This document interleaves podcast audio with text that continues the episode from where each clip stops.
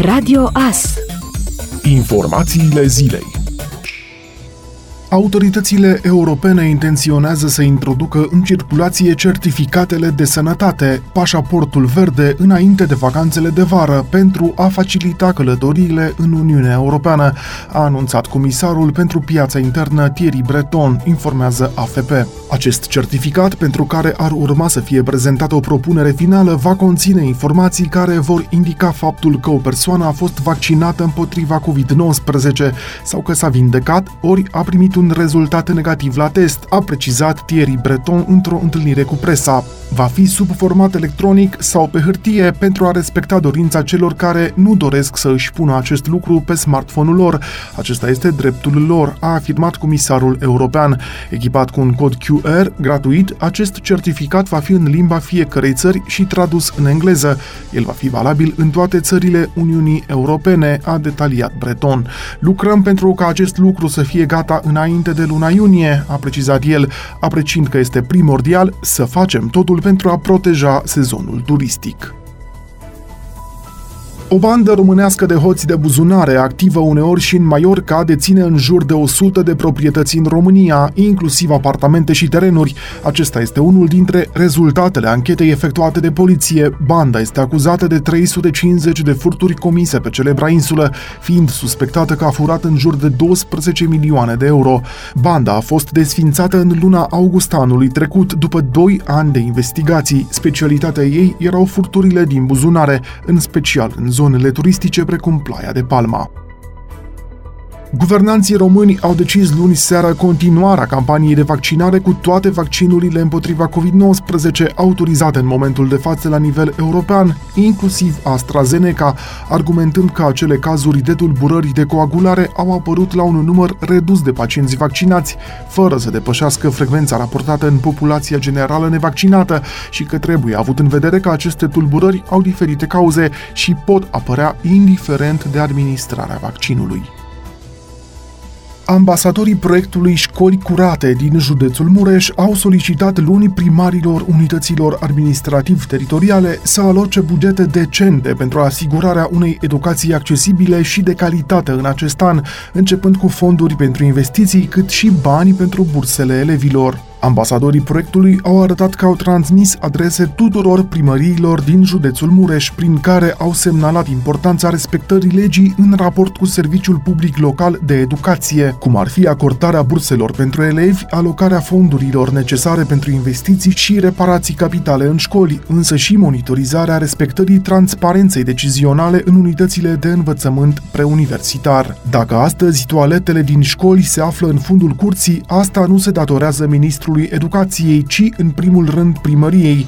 De asemenea, tot în atribuția primarilor stă asigurarea resurselor igienico-sanitare prin finanțarea complementară în unitățile de învățământ preuniversitar. Primarii mai noi și mai vechi ai județului nostru trebuie să dea dovadă de responsabilitate și discernământ în raport cu unitățile de învățământ preuniversitar din comunitățile lor, să gireze bugete locale în acord cu principiile de bună guvernare locală în educație și să nu folosească lipsa resurselor resurselor bugetare pentru a tranzacționa drepturile elevilor, se mai arată în comunicat. Între solicitările cuprinse în scrisorile către primari se regăsește acordarea și plata la timp a tuturor burselor școlare pentru elevii eligibili, conform criteriilor stabilite de lege. Membrii inițiativei Școli Curate au mai solicitat administrațiilor locale fonduri de investiții în programe de educație comunitară și activități extrașcolare, finanțarea muzeelor, bibliotecilor comunitare și a centrelor de învățare non-formală și de tineret.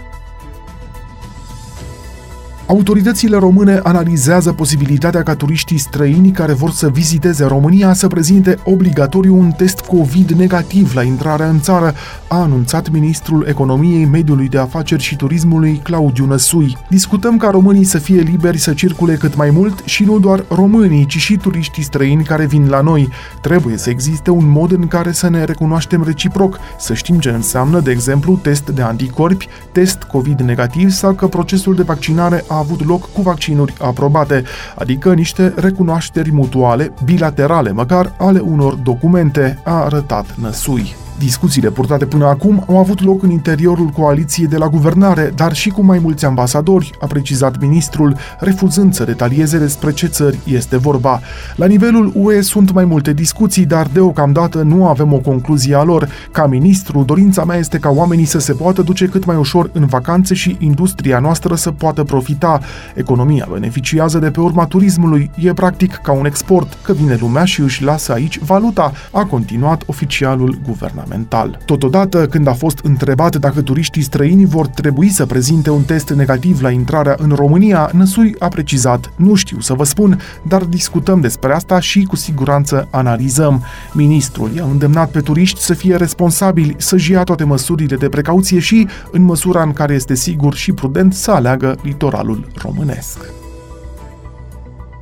Dinamo va întâlni Astra Giurgiu, iar Universitatea Craiova va juca în compania echipei viitorul Pandurii Târgu Jiu în semifinalele Cupei României conform tragerii la sorți de marți de la Casa Fotbalului. Semifinalele Cupei României vor avea loc astfel, primul tur în perioada 13-15 aprilie, iar returul va fi în perioada 11-13 mai.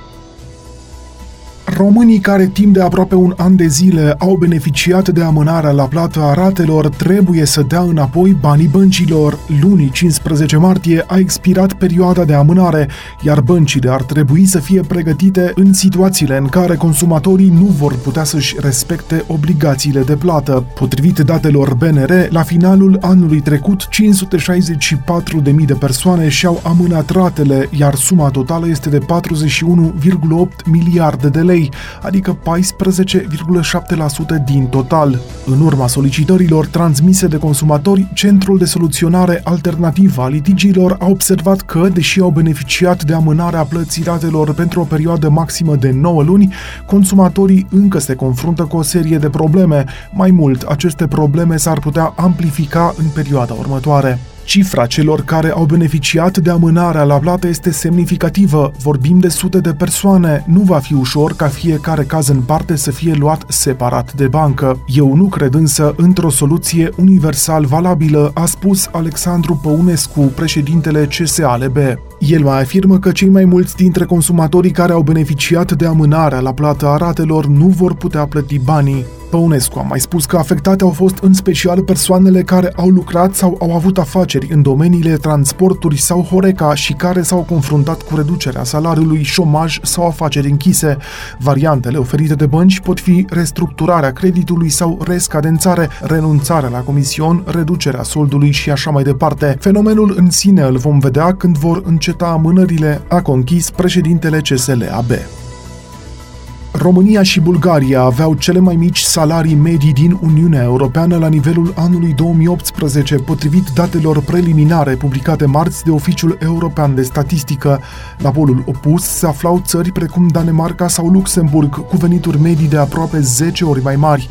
În 2018, câștigurile salariale medii lunare la nivelul Uniunii variau de la 4.057 de euro în Danemarca și 3.671 de euro în Luxemburg, la 700 de euro în România și 442 de euro în Bulgaria, mai arată datele Eurostat. De asemenea, România s-a clasat pe locul 15 în topul celor mai poluate țări din Europa în 2020, iar capitala București a ocupat poziția 51 la nivel mondial din acest punct de vedere, arată cele mai noi date centralizate în platforma globală privind calitatea aerului. La nivel mondial, doar 24 din cele 106 țări monitorizate au respectat recomandările anuale ale Organizației Mondiale a Sănătății pentru poluare. România este vizată de mai multe proceduri de infringement privind mediul, deșeurile, natura, apa și calitatea aerului sunt domenii în care România are o legislație neconformă cu directivele Uniunii Europene, iar Comisia Europeană este nemulțumită de lipsa de acțiune.